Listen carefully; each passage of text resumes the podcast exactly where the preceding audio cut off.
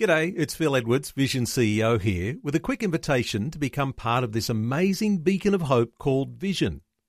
Together we can put our love into action to help people of all kinds build or rebuild their lives on the truth of God.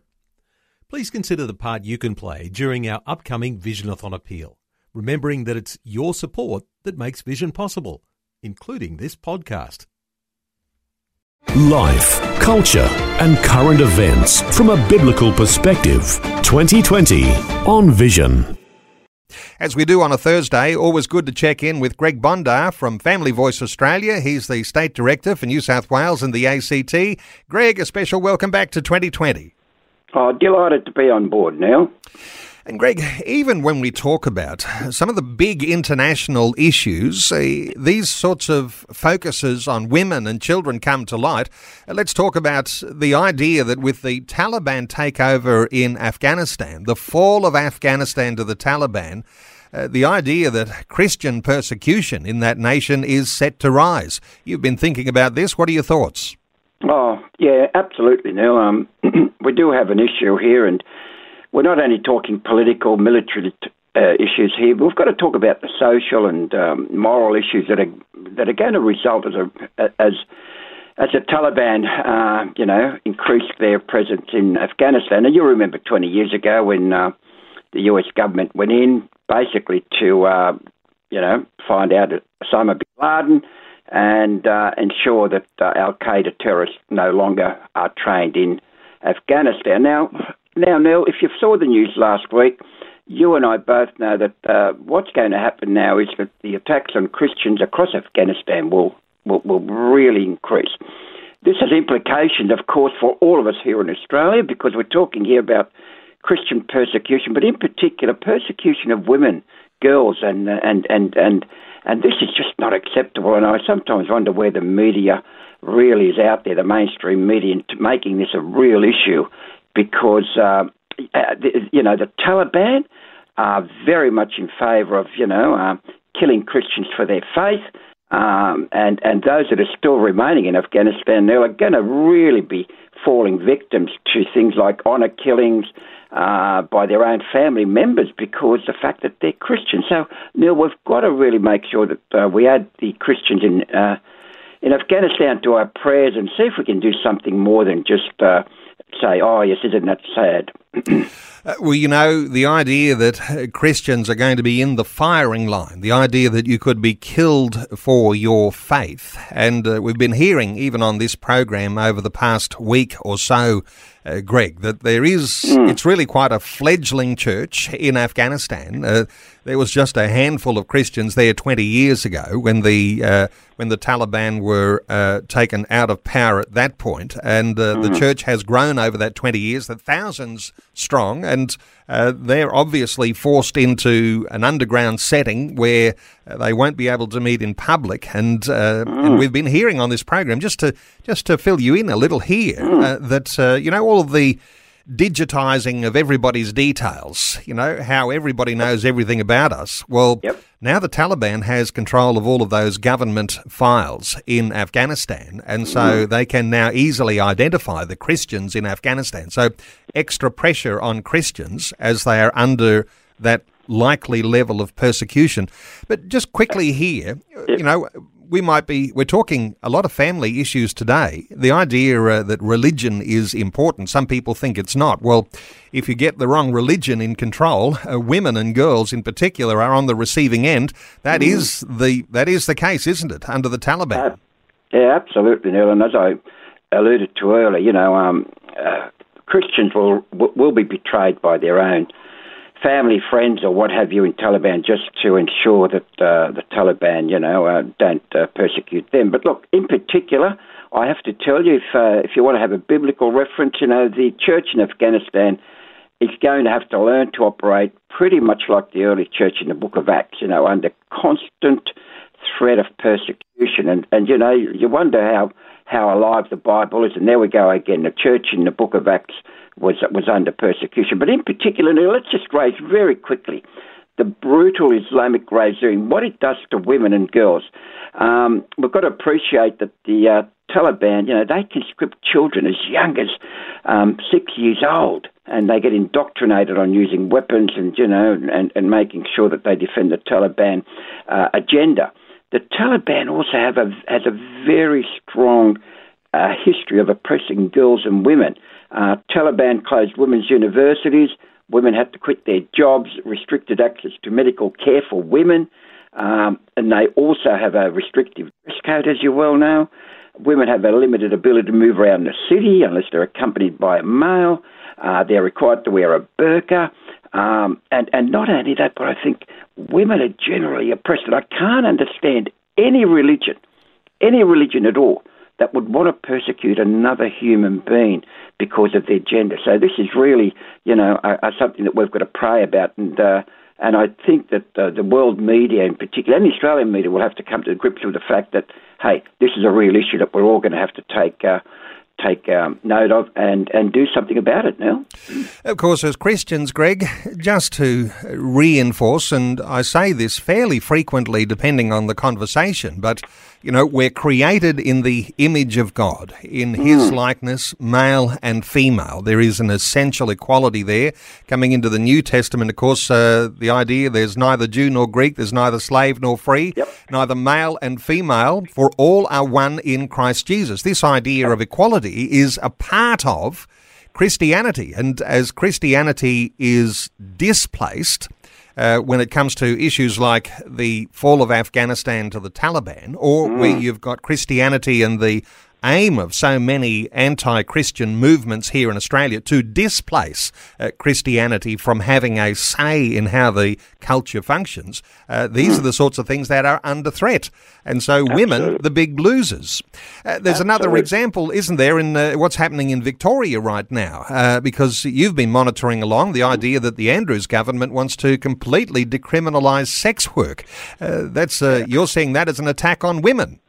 Oh, absolutely. Now, attack on women, daughters, wives, whatever. It, you know, I just can't believe that a government will would would, would even think about doing this. Now, what they're saying is that they're decriminalising sex work to achieve a better public health and human rights outcomes for goodness sake, now, what is wrong with these people? I mean, they are saying that uh, they want to ensure that sex workers have every uh, the same privileges and rights that uh, that every other worker has uh, w- w- under law within the within the economy. The problem they don't seem to understand is that uh, sex workers are very much in the firing line to be abused and and and so seduced.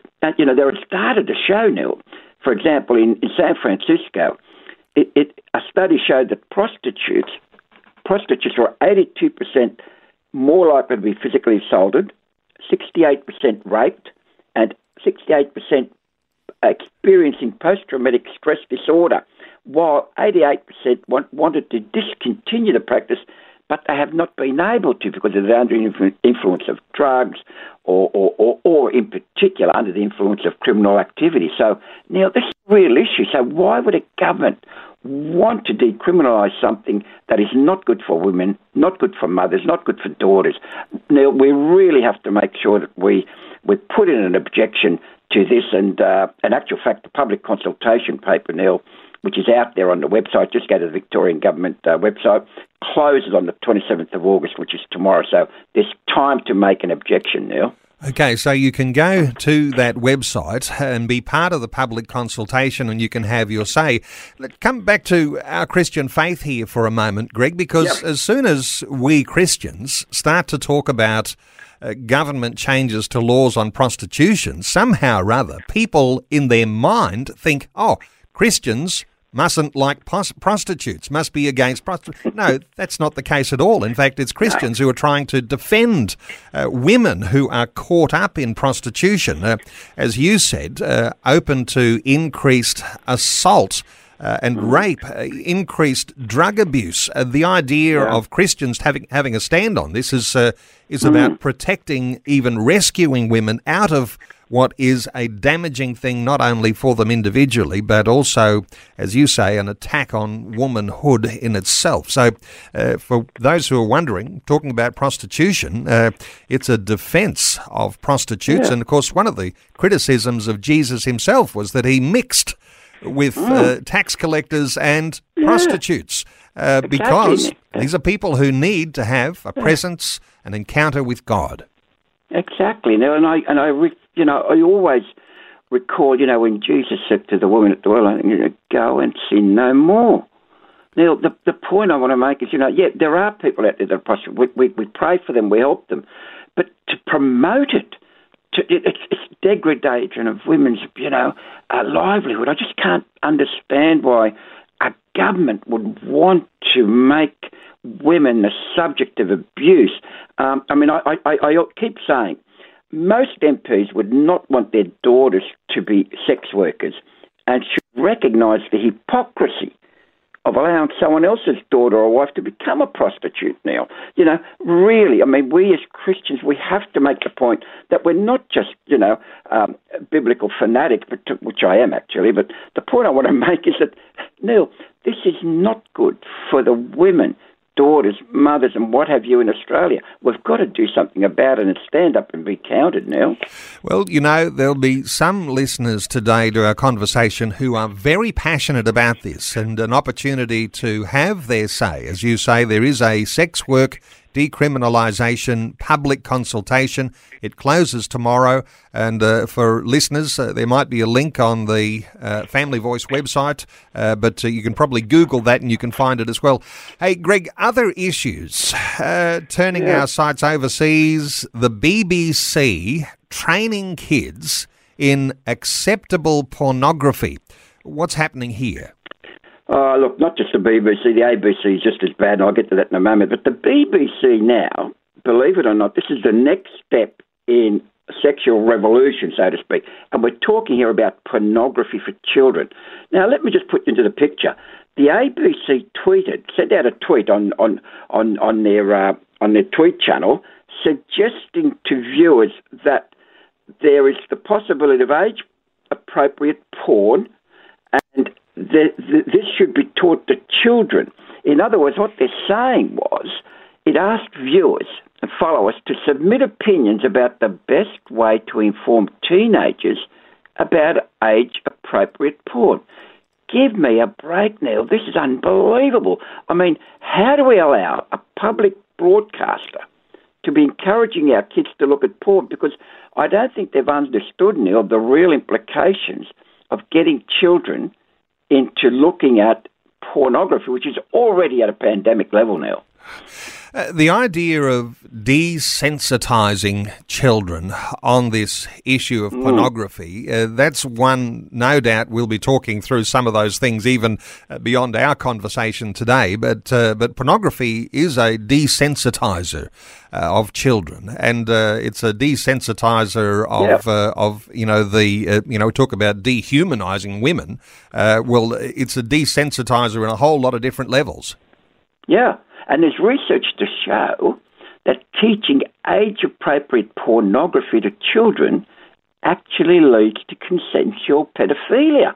Now, this is, oh, I'm horrified, you know, and I'm just, I mean, I, as I said, I became a grandfather last year under COVID, and I've got this lovely granddaughter of mine, and Daisy, she's a lovely, and I just shudder to think that my school or my, my public broadcaster would be teaching these kids about age sensitive, you know, appropriate porn. I mean, for goodness sake, Neil, we have to do something about it. As I said, Neil, the ABC is no different. It, it also featured a radical homosexual drag queen discussing gender fluidity with little children, and the show's called Kids Asked About Gender, Little, Ki- little Kids Big Talk. And what it's doing is using this to indoctrinate our children about gender fluidity. For goodness sake, the ABC should be doing what it should be doing, and that is showing programs that are relevant to average mums and dads in Australia, not trying to indoctrinate my grandchild now. I think listeners will hear the frustration in your voice, Greg, and uh, yeah. and you know there is. Uh, a, you know, there's a time to speak and there's a time to be silent, uh, but this yeah. is going to be one of those times. Uh, the need to speak up because if you don't speak up, uh, even uh, if you uh, risk being embarrassed or even insulted or offended or whatever, you must mm. somehow or other find a place to speak up. Hey, uh, just quickly before I let you go, uh, some events coming up. What have you got on the agenda for uh, Family Voice Australia? Yeah, a couple of quick things, uh, Neil. In WA, we've got a movie ev- event. We're going to be showing there a movie called In His Image on August 29th at 7 pm. So just go to our website. Uh, in His Image is a movie which features some top experts in the uh, Christian response to transgender issues. So it's highly recommended uh, that uh, you know it's uh, free and go ahead and have a look at it. But we've also got a webinar on Tuesday next week, which I'm really excited about because the webinar's on cancel culture in academia. This is about freedom of speech, and, and we need to all embrace this because uh, Peter Ridd, who you know well, will be speaking about why he was cancelled at the University of uh, James Cook University there on, on how he was uh, abused because speaking out and, and making his views known under free speech. So, Neil, it'll be a great webinar and everyone's invited, free to attend. Just go to our website. Familyvoice.org.au. And uh, no doubt there'll be some resources there. You can research some of the things we're talking about. There'll be those links uh, for various things that you can take some action on right now. Greg Bondar, who is the State Director for Family Voice Australia, New South Wales, and the ACT. Uh, Greg, thanks so much for the update today on 2020. Yeah, thank you, Neil, and every blessing. Thanks for taking time to listen to this audio on demand from Vision Christian Media. To find out more about us, go to vision.org.au.